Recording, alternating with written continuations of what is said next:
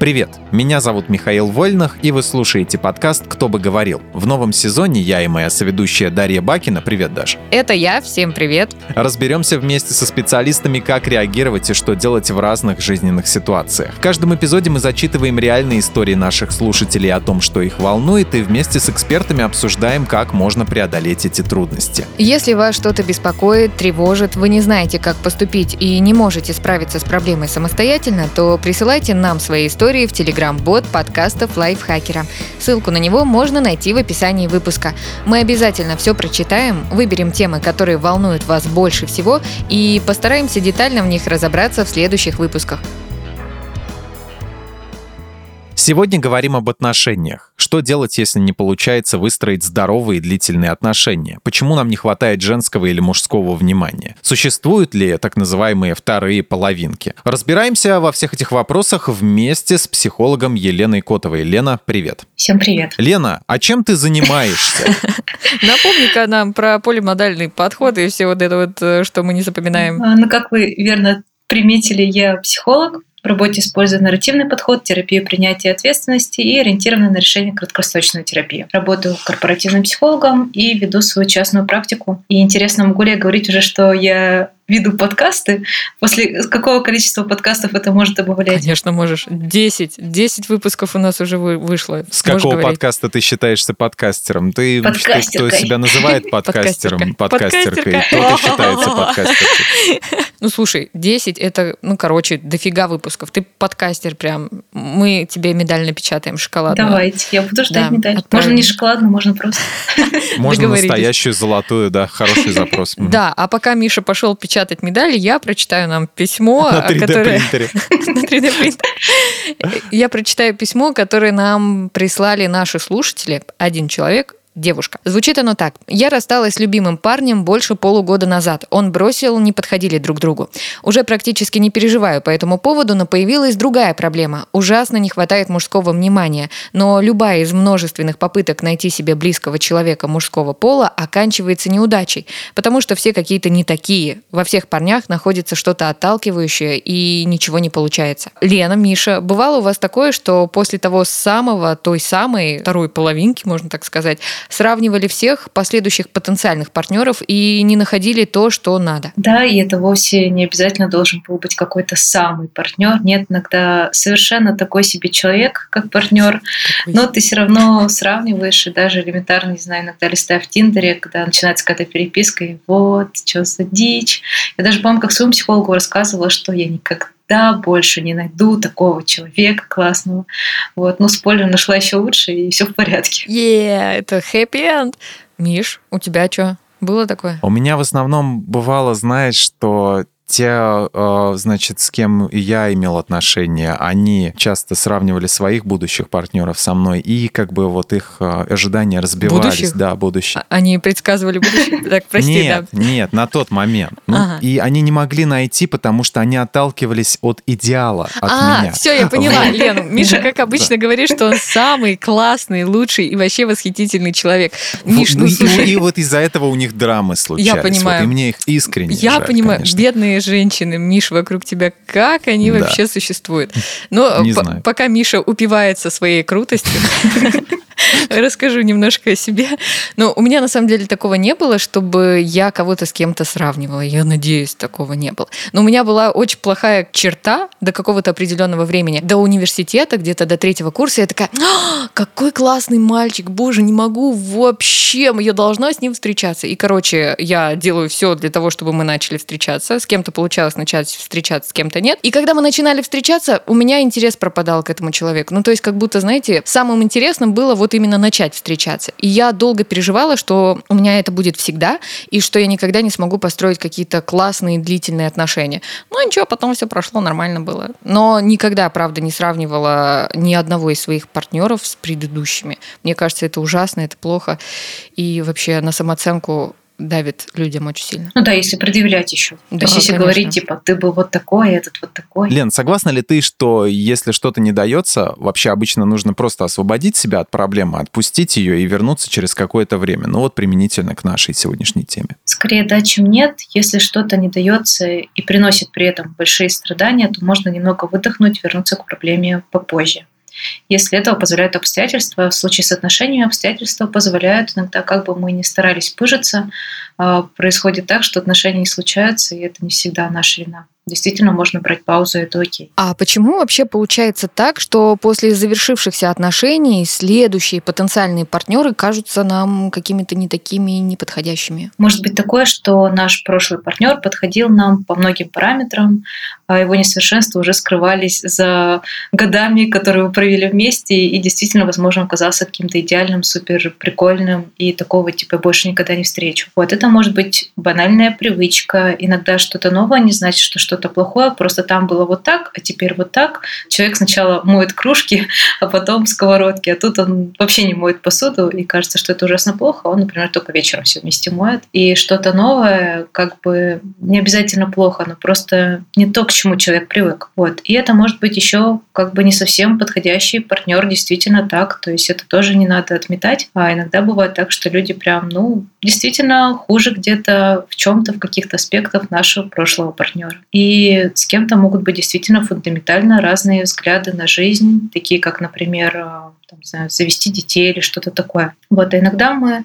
не очень такие отпустили еще прошлые отношения, это тоже может мешать, и мы здесь сравним, что вот, да, то-то было получше, а здесь совсем не так.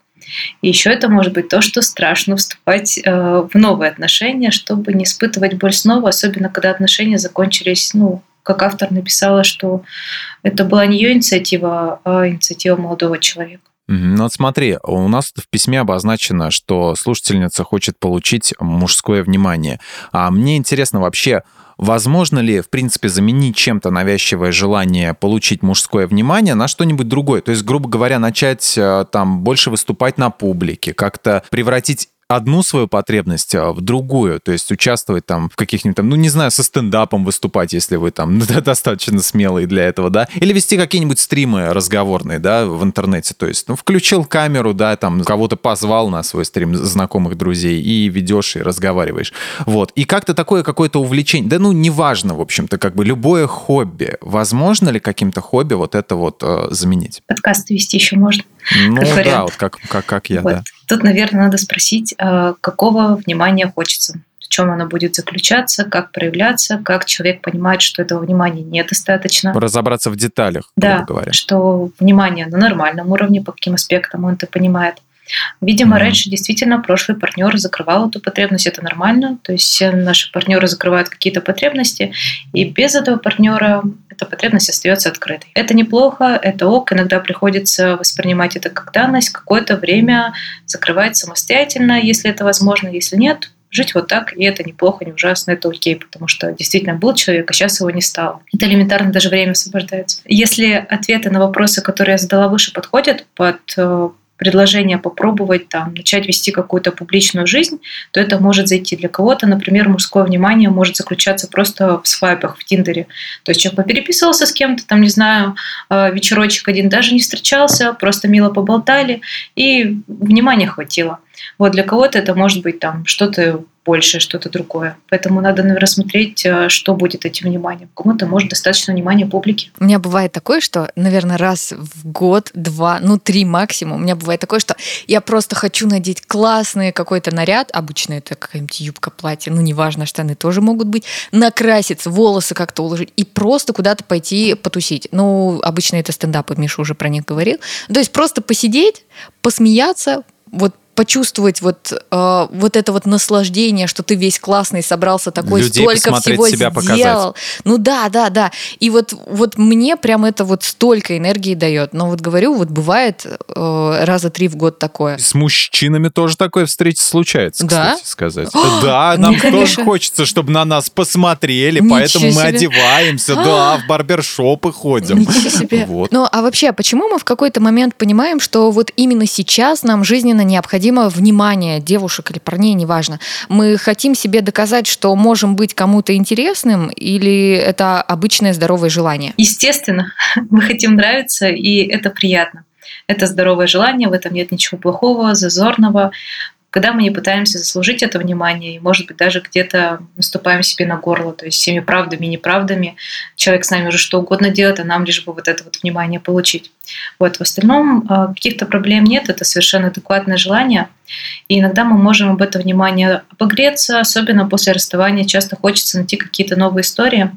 Но надо помнить, что именно в эти моменты мы обычно особенно уязвимы, потому что в расставании мы можем вляпаться не в самые классные отношения, в которые мы бы не пошли в другое время года. Тут вот это желание получить внимание, оно может быть немножко сильнее адекватности. Когда человек часто перебирает людей, и ему просто длительное время не везет, он неизбежно начинает думать. То есть мораль падает, как это обычно бывает при любом начинании, да, и он думает, возможно, со мной что-то не так, проблема во мне. Как понять, по каким триггерам, не знаю, по каким указателям скорее, да, когда проблема правда в тебе, а когда тебе просто не везет, и надо продолжать, не останавливаться, вот, и дальше копать, искать. Я думаю, стоит постараться трезво взглянуть на то, что вы делаете в отношениях. Какой вы в отношениях? Если вы не склонны к самобичеванию, то можно даже задать себе вопрос, а хотел бы я сам встречаться сам с собой. Можно понять и обнаружить себя, что я вообще-то какой-то ленивый чел, там, без работы, комментарии какие-то не очень приятные отпускаю, не знаю, или что-нибудь такое. И понятно, что, наверное, со мной не очень хотят встречаться. Вот это я, м***,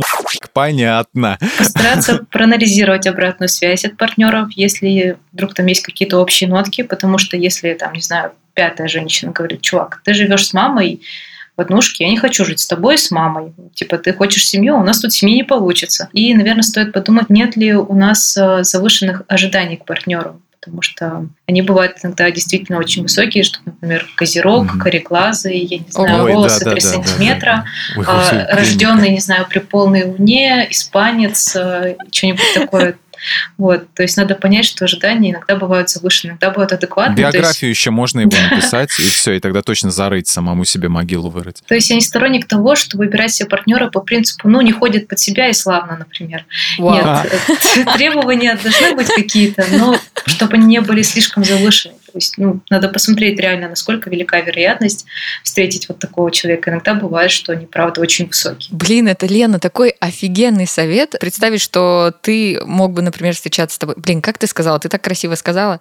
Хотела бы я себе такого же партнера, вот. Как и я. Но это идеально. Если мы не склонны к тому, чтобы себя гнобить, потому что человек может быть отличный и нормальный, если у него такая... не знаю, самооценка занижена, не очень люблю это слово, ну пусть будет вот такая, что он, в принципе, себя всегда гнобит, он и работник плохой, и партнер фиговый, и ребенок херовый, и друг плохой. Вот он, скорее всего, скажет, ну, блин, да, я чмо, ну, типа, зачем со мной встречаться? Вот, это если при условии, что вы можете трезво увидеть свои хорошие стороны, что, типа, да нет, вроде нормальный, хороший партнер, классный друг, там, например. Ну, тут надо действительно на трезво на вещи смотреть, а то так реально в депрессию скатишься, и не то, что тебе партнер не нужен, ты что-то... Сам себе не будешь нужен. Да, да, да, да. Можно друзей попросить еще человека, которому там, ты доверяешь, с которым хорошие отношения, который к тебе хорошо относится. Можно спросить, там, а что во мне классного? А если бы представить там, гипотетическую ситуацию, что я как партнер, как бы я выглядела? Можно даже сказать, что я просто хочу не с тобой там встречаться, поэтому и спрашиваю, а проанализировать. Типа, ну вот ты видишь, что у меня отношения не складываются, я что-то начинаю думать на себя. Вот ты как думаешь, как я, как человек? Главное не спрашивать это у человека, которому вы нравитесь, а то будет очень обидно. Да, вот. Поэтому уточнение, что это очень хороший близкий друг. Я недавно читала статью, что-то там про миф про вторую половинку. Там говорилось, что пора перестать в это верить, что нет идеального человека, который будет вас полностью устраивать. А если такое есть, то это совершенно не значит, что вы будете его устраивать по всем параметрам.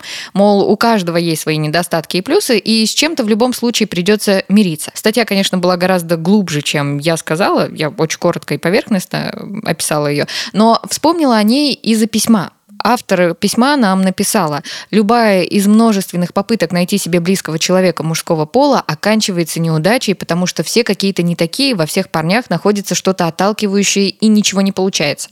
У меня тут два вопроса. Лен, во-первых, согласна ли ты с посылом статьи, что второй половинки идеальной быть не может? Я думаю, что возможно. Где-то да. Есть идеальные на земном шарике, ведь он большой, этот земной шарик, но поиски и то, что мы найдем этого человека, все-таки задача с таким небольшим шансом на успех. Вот. Мы можем выбирать себе партнера, максимально удовлетворяющего нашим ценностям, представлениям, можем выбрать партнера с одинаковыми взглядами на жизнь, на какие-то основополагающие вещи. Опять же, про детей, про собаку, про то, там, в какой стране будем жить или что-то такое. Вот. И при этом, скорее всего, он будет обладать некоторыми несовершенствами, с которыми нам все-таки придется определиться, приемлемо нам жить или не очень приемлемо. Вот. А еще же есть такой вариант, что мы нашли идеального партнера, но со временем в отношениях он становится не таким идеальным. Как люди да, да. могут стареть, могут болеть, и это, наверное, не сильно входит в критерии идеальности. Вот, поэтому все-таки, наверное, я больше не согласна с тем, что можно полагаться на поиски идеала. Угу. Ну вот все-таки ты говоришь, что это есть такая возможность. Не факт, что каждый человек на планете найдет свою вторую половинку. Вот бывает же такое, что люди ищут всю жизнь и в какой-то момент устают и начинают э, строить отношения или семейную жизнь, ну, с человеком, который пойдет, ну, нормальный. И вот как смириться с тем, что, ну, не будет стопроцентного совпадения во всем? Как себе сказать, что вот, ну, вот этот человек меня устраивает там на семьдесят процентов, тридцать процентов, ну, как-то надо смириться. Вот как себе сказать это? Я просто думаю, что здесь нет какого-то другого варианта логичного. Просто надо смириться? Да. Мне кажется, здесь надо принять какую-то безнадежность, что другой человек – это целый другой человек, и вряд ли здесь звезды сойдутся так, что это будет сто из ста. Вот. Просто тот процент, который, ну, не классный, который вот эти вот тридцать процентов, mm-hmm. человек может выбирать, из чего он будет состоять. То есть это может быть он бухает двадцать четыре на семь, а может быть забывает проверить почтовый ящик там, или оплатить коммуналку или что-нибудь такое. Вот. С любыми несовершенствами мы же можем примерять на себя и думать, готов ли я с этим мириться при условии, что все остальное, например, классное мне подходит. На стопроцентное дело я бы, наверное, не рассчитывала, потому что, да, можно рассуждать о том, что планета большая, и наверняка где-нибудь в мире человек такой существует, но вероятность его встретить прям ничтожно мала. И, наверное, нужно еще как-то на себя трезво смотреть, ну, то есть понимать, что мы тоже, блин, не идеальные. Конечно, Конечно кажется, что мы вообще классные и достойны лучшего, но э, там, не знаю, что, кровать, например, не заправляем, носки разбрасываем, а в остальном мы классные, а вот это вот все равно недостатки есть, блин, в каждом реально. Да, и это типа окей, мы живые люди, мы несовершенны, это в этом наша прелесть, наверное, даже это нормально. Вот, и даже не только люди, многие вещи в этом мире несовершенны, даже не знаю совершенных вещей на самом деле. Не знаю, даже взять моего кота, казалось бы, произведение искусства, но он пухленький, например. Типа ветеринар ему скажет, чувак, тебе надо худеть. Вот для меня он совершенно для ветеринара не очень. О, еще важен взгляд того, кто смотрит. Типа да? Для ветеринара нет, а для тебя идеальный.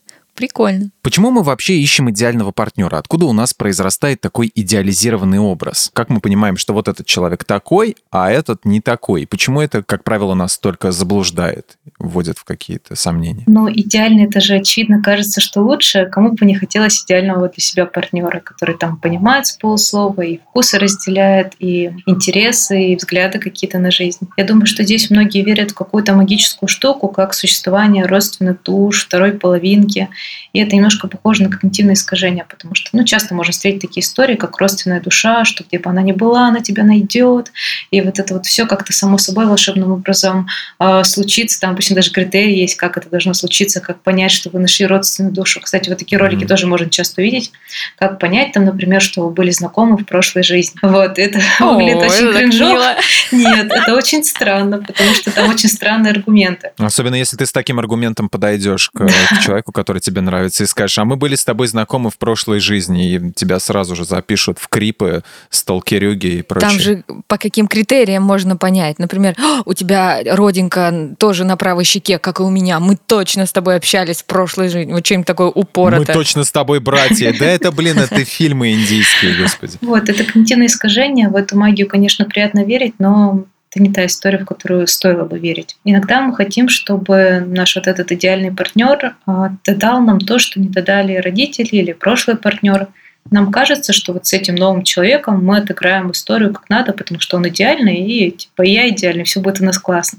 Будто этим человеком мы заткнем какие-то свои проблемы, и все станет замечательно. С идеальным партнером по-другому быть не может. Вот. А еще бывает, в поисках идеального партнера мы немножко прокрастинируем, чтобы не вступать в отношения. Это, mm-hmm. с одной стороны, немножко странно выглядит, типа, я вроде как хочу отношений, жалуюсь на то, что нету того самого, боже мой, очень хочу того самого. Но, с другой стороны, мы не очень готовы к этим отношениям. То есть у нас есть какие-то выгоды, чтобы в эти отношения не вступать. Возможно, опять та же самая боль, которая была. Возможно, просто пока комфортно человеку быть одному. Вот. И из этой прокрастинации тоже могут прятаться вот эти вот поиски э, человека, который будет совершенно идеально подходить по всем параметрам. Вот. А почему нас эта вся история заблуждает? Тут, наверное, надо задать себе вопрос, а существует ли вообще в принципе тот человек, который нам подойдет. Подойдет, наверное, на вот эти вот сто процентов. И не хотим ли мы от партнера немножко больше того, что этот партнер может нам дать, потому что партнер — это правда только партнер, он не закрывает какие-то другие наши дыры а, в других вещах. А я, знаете, что подумала, пока, Лен, ты рассказывала? А бывает же такое, что, ну, например, я девушка, ищу мужчину, да, и я сравниваю его со своим отцом. И я хочу, чтобы в нем были такие качества, которые были у моего отца. Но э, в моих глазах мой отец идеальный. Но не может же быть вот идеально совпадающего человека. Ну, то есть, блин, надо в какой-то момент, наверное, принять, что вот я, например, хочу, чтобы мой мужчина, там, не знаю, трубы чинил, ремонт делал, при этом он еще, там, не знаю, кота в ветеринарку возил, что-то еще. Ну, у меня отец такое все делает. Ну, у меня, правда, папа. Любовь просто. Надо себе сказать, что ну, не будет такого же стопроцентного совпадения. Ну, короче, копии твоего отца ты точно нигде не найдешь. И, блин, ну не может он ремонт делать. Значит, может зарабатывать деньги, вы наймете бригаду, и бригада, блин, сделает ремонт. Ну, то есть нужно э, здраво, трезво смотреть на людей, что ли, не знаю. Ну да, как вариант, он может, там, не знаю, не уметь обращаться с проводкой, но умеет чинить краны или что-нибудь такое. Вот, и я понимаю вот эту историю с рукастым папой, потому что мой тоже мог починить что угодно. Он, он был электрик, строитель, вообще кучу всего. Это реально из говна и палок. Он мог собрать вот прям, я не знаю. Все всегда работало, все всегда было классно.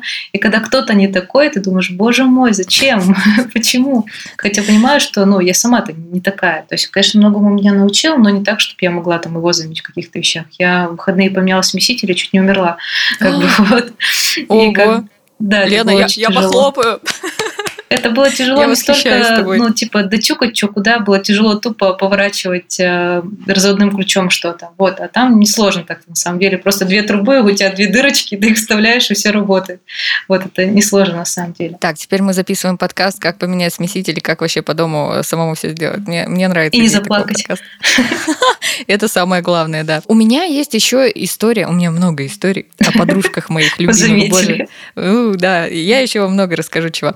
Я часто слышу от девчонок что-то вроде «сходила на свидание, было прикольно, но он пришел без цветов, но он не заплатил за меня, но он рассказывал только о себе». Короче, как вы понимаете, очень много всяких «но». И я часто задаю себе вопрос, нужно ли упорно искать того человека, кто не вызывает э, на первых встречах эти «но». Ну, то есть, чтобы вот вообще все прям максимально идеально прошло. Или все-таки нужно давать шансы людям, чтобы на втором свидании, например, вы встретились, и все прошло как-то более проще, легче. Может, на первом свидании человек волновался, ему казалось, что он, если будет только о себе рассказывать, он закроет вот эти вот, знаете, пространства тишины, неловкие паузы, и тогда все будет классно. Я тут хотела спросить, было ли такое, что в вашей жизни, там, не знаю, друг, партнер, кто-то еще произвел изначально не очень классное впечатление, а потом оказалось, что нет, чувак нормальный. Слушайте, я думаю, я такое впечатление произвожу на людей. Ну нет, бывает, бывает. Бывает, были такие люди. У меня точно. Миша, у тебя что? Да, да. Да, да, да, да.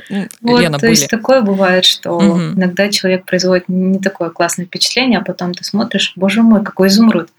Вот, и здесь человек может поступить, наверное, так, как считает нужным. Вы можете оценить, насколько поведение человека было критично для вас, потому что, ну, вдруг он пришел на свидание пьяный, не знаю, с фингалом, и ты такой думаешь, блин, ну, вдруг он перенервничал, поэтому напился, поэтому пришел на свидание. Если человек э, мог очень понравиться, и что-то пошло не так, то почему бы не дать ему второй шанс попробовать? Можно даже что-то обсудить в плане оплаты счетов, например, э, что девушка, может быть, ожидала, что за нее заплатят, но почему такая типа схема придумана. Почему там человек этого не сделал, или как он вообще на это смотрит?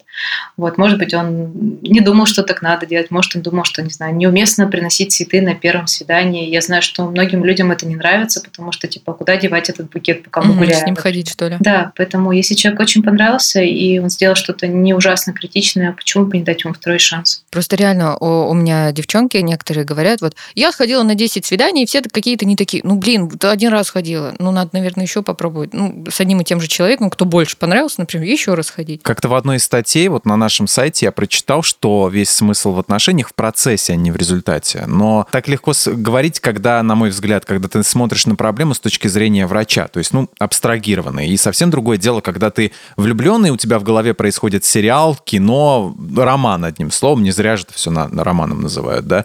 А, может, даже неразделенный роман, но так или иначе ты знаешь, что состоит он из нескольких актов. Там начало, какое-то развитие, кульминация, э, вот, и финал. Вот. И финал будет либо хороший, свадьба, э, стали они жить-поживать, добра наживать, да, либо нет. Там финал Ромео и Джульетты и просто там какие-нибудь расставашки, да, печалька.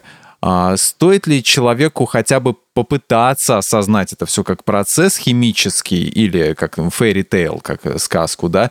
Или в этом уже тогда смысла никакого не будет? То есть если мы все деконструируем для себя, тогда как, какой смысл? Отношения — это, правда, больше процесс, потому что итог может быть разным. Мы даже можем рисовать один итог, а в итоге он получится другой. Например, приведу грустный такой пример, что вроде как в отношениях все было здорово, классно, но один из партнеров может, например, умереть. Сказать ли, что это тот итог, который мы планировали? Ну, вряд ли. Отказались мы бы при этом от процесса, ну, тоже странно, потому что отношения были прекрасные, например, хорошие, и никто не ожидал, что вот это случится, там, какой-то несчастный случай. Я бы придерживалась здесь такой поговорки, что нужно просыпаться и думать о вершине, а все остальное нужно думать о следующем шаге. И поэтому здесь, наверное, стоит опереться на то, что для вас важно в отношениях, каким человеком вы бы хотели быть в этих отношениях. Потому что, например, если человеку важно быть хорошей мамой, там, не знаю, воспитать детей, своих, чужих или каких-то, и при этом она начнет встречаться с человеком, который совсем не хочет детей, или, может быть, у него есть дети там, от другого брака, и надеется то, что такая семейная жизнь будет такой, как представляет себе женщина, ну, наверное, не стоит. При этом может быть очень классно в процессе, но все равно нужно помнить, с каким человеком ну, строим отношения, потому что варианты развития могут быть разные, и у всех разные представления о будущем, об отношениях. Для кого-то, например, классно было бы путешествовать со своим партнером, вообще нигде, например, не осиживаться, постоянно менять страны, города там, или еще что-то, вести кочевой образ жизни. А для кого-то хочется видеть гнездо. Вот. И в процессе, конечно, может быть прикольно, но в какой-то момент ты понимаешь, типа, дальше-то что? Я там хотел, там, не знаю, где-то остаться. Другой человек не очень хочет. Mm-hmm. Ну, то есть все равно надо себя немножко приспускать а, в этом во всем а, с небес на землю и смотреть на вещи здраво и трезво, а не как в этом фэри-тейл, жить в каком-то вымышленном мире. Да, если ставки на долгосрочные отношения. То есть mm-hmm. может быть так, что люди выбирают, что в моменте нам классно и прикольно, и ну, дальше нам неинтересно загадывать. Ну и так и живут, так им легко, да, и в общем-то можно, да, если можно пофантазировать. Эта история в долгосрок, то надо подумать. Я знаете, что подумала? Сказки — это такой обман, как конкретный. Вы понимаете, нам с детства говорят, вот рассказывают историю Золушки, там она была бедная, принца встретила, потом они поженились, жили долго и счастливо. Мне кажется, авторы просто знают, что в семейной жизни все не так просто, и они такие, ну, не будем вдаваться в подробности, они просто жили долго и счастливо, и там был хэппи-энд. На самом деле, блин, реально важнее намного процесс, а не вот эта вот вся предтеча. А есть же еще оригинальные сказки по типу «Русалочки», где, например, все не так радужно закончилось. Точно, точно, там же не хэппи-энд, далеко не хэппи-энд. Да. Да, там очень грустная история про то, как она спала на коврике там у двери где-то у принца и вот это вот все. То есть, ну, наверное, такая довольно жизненная больше, чем ту, которую снял Дисней. Читайте оригинальную «Русалочку», не читайте. Палёную «Русалочку» не читайте. В «Золушке»-то там тоже не все так классно, там, по-моему... Ну да, это точно, это адаптированное все. Короче, люди в каком-то семнадцатом-восемнадцатом веке знали, как правильно сказки писать. А сейчас читайте Пер Гюнт, Генрик Ибсен. Вот это понимаете. Что там, основа. Кровь, мясо, расчлененка, все дела? Да никакой крови, мяса, понимаете. Это же это просто погружение в фэри-тейл и просто погружение из этого фэри-тейл взгляд на весь реальный мир. И ты понимаешь, что все сказки — это на самом деле в то же самое время реальный мир. И проблемы, которые были у этого пацана, это на самом деле все метафоры. Метафоры на реальную жизнь. Это как бы такое... Ну, как говорят, деконструкция жанра, да? Ну, вот именно, что Генрик Ибсен-то этим-то и занимался. Он был таким большим провокатором всегда, что взять «Кукольный домик», да. Прекрасная книга, почитайте вот ее обязательно. Это Как-то внезапно совет ворвался вот, из, из, из этого, из, из моего самого, из моего мозга. Да, мы сегодня извините. решили, что да. нам нужно запускать подкаст про то, как починить что-нибудь дома, еще про сказки, Миш. Давай, записывай там. А я могу и то, и другое, кстати, говорить про починить дома и как сказки. Я могу это в форме сказок рассказывать. О, классно, все. Отличная идея. Волшебник-сантехник пришел чинить трубы. Это похоже на сценарий порнофильма, Миш, прости. Я вот сейчас думаю, типа, достал свой вантус, а потом думаю, нет, это какое-то... Ну, это как в этом Большом Лебовском, да, что он делает дальше? Там чинит кабель, вот когда порно-актер приходит в этот самый в дом с этими с двумя голыми женщинами, так догадываешься, что будет дальше? Он говорит, он починит им кабель. Совсем нет. Но я предлагаю нам чуть-чуть вернуться из размышлений о прекрасном. Это я не про порнофильмы, я про сказки. Кому чё? Что делать, если по каким-то причинам долго не получается построить более-менее здоровые отношения, которые бы длились больше там, пяти-шести месяцев? Может, стоит постараться честно взглянуть на эти причины, если в них что-то объективное, что можно исправить, а что нельзя исправить. В целом ситуация, когда выходит строить долгие отношения, это скорее больше про повезло, классно и так совпало, потому что люди часто не подходят друг к другу все-таки, и это скорее норма и более частая ситуация. Можно для этого посмотреть на статистику разводов и понять, что найти подходящего человека, ну, не так просто. Если он встретился, это, правда, более исключительная история, чем момент, когда он не встретился. Потому что большинство людей все-таки друг другу не очень подходит. Я, знаете, как-то сидела в баре и ждала э, ребят с выступления. У меня друзья-музыканты есть, и вот э, там в баре два этажа, на втором этаже музыканты играют, а на первом, ну, короче, бар. И я сижу в телефоне, играю что-то и слышу, парни разговаривают. Ну, я не подслушивала, оно само в мои уши забежало, честно вам говорю.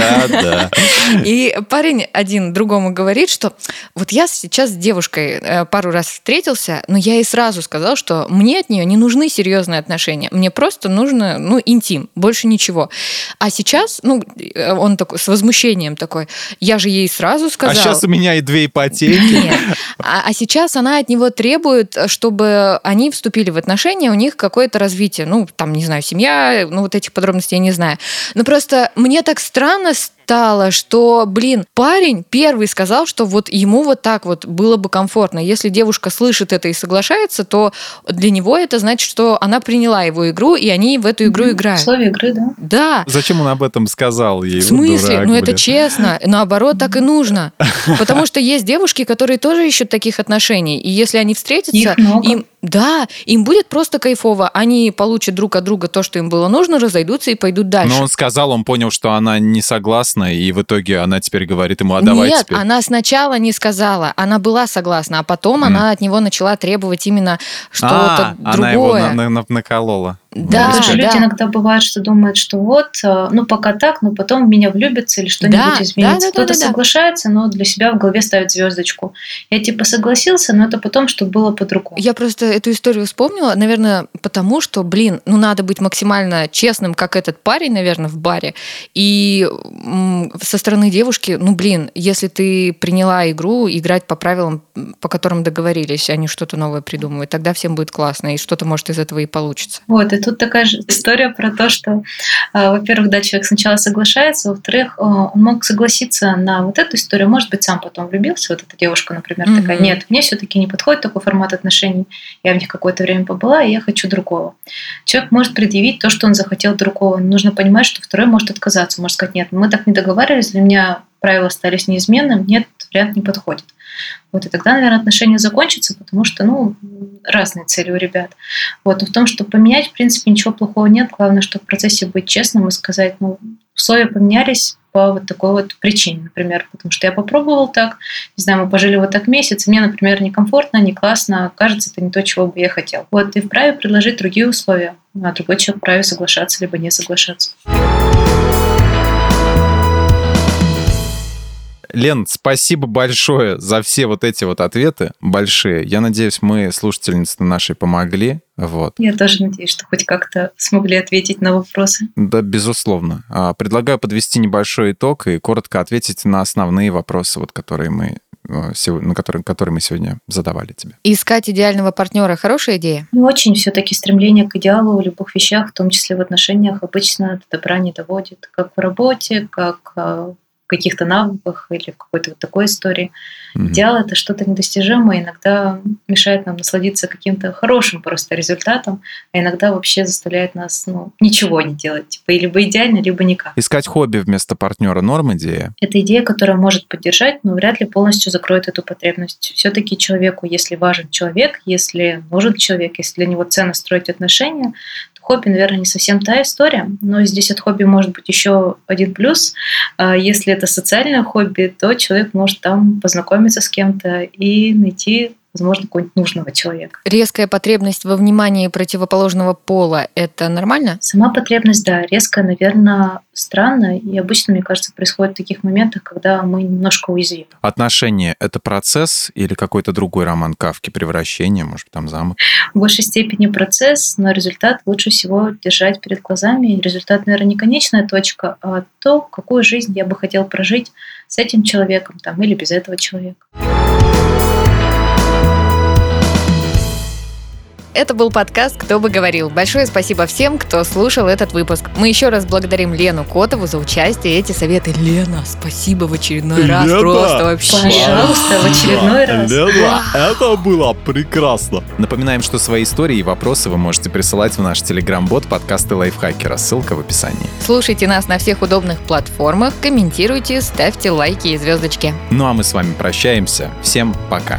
Пока, ребята! Пока, Лена, пока, Даша, пока!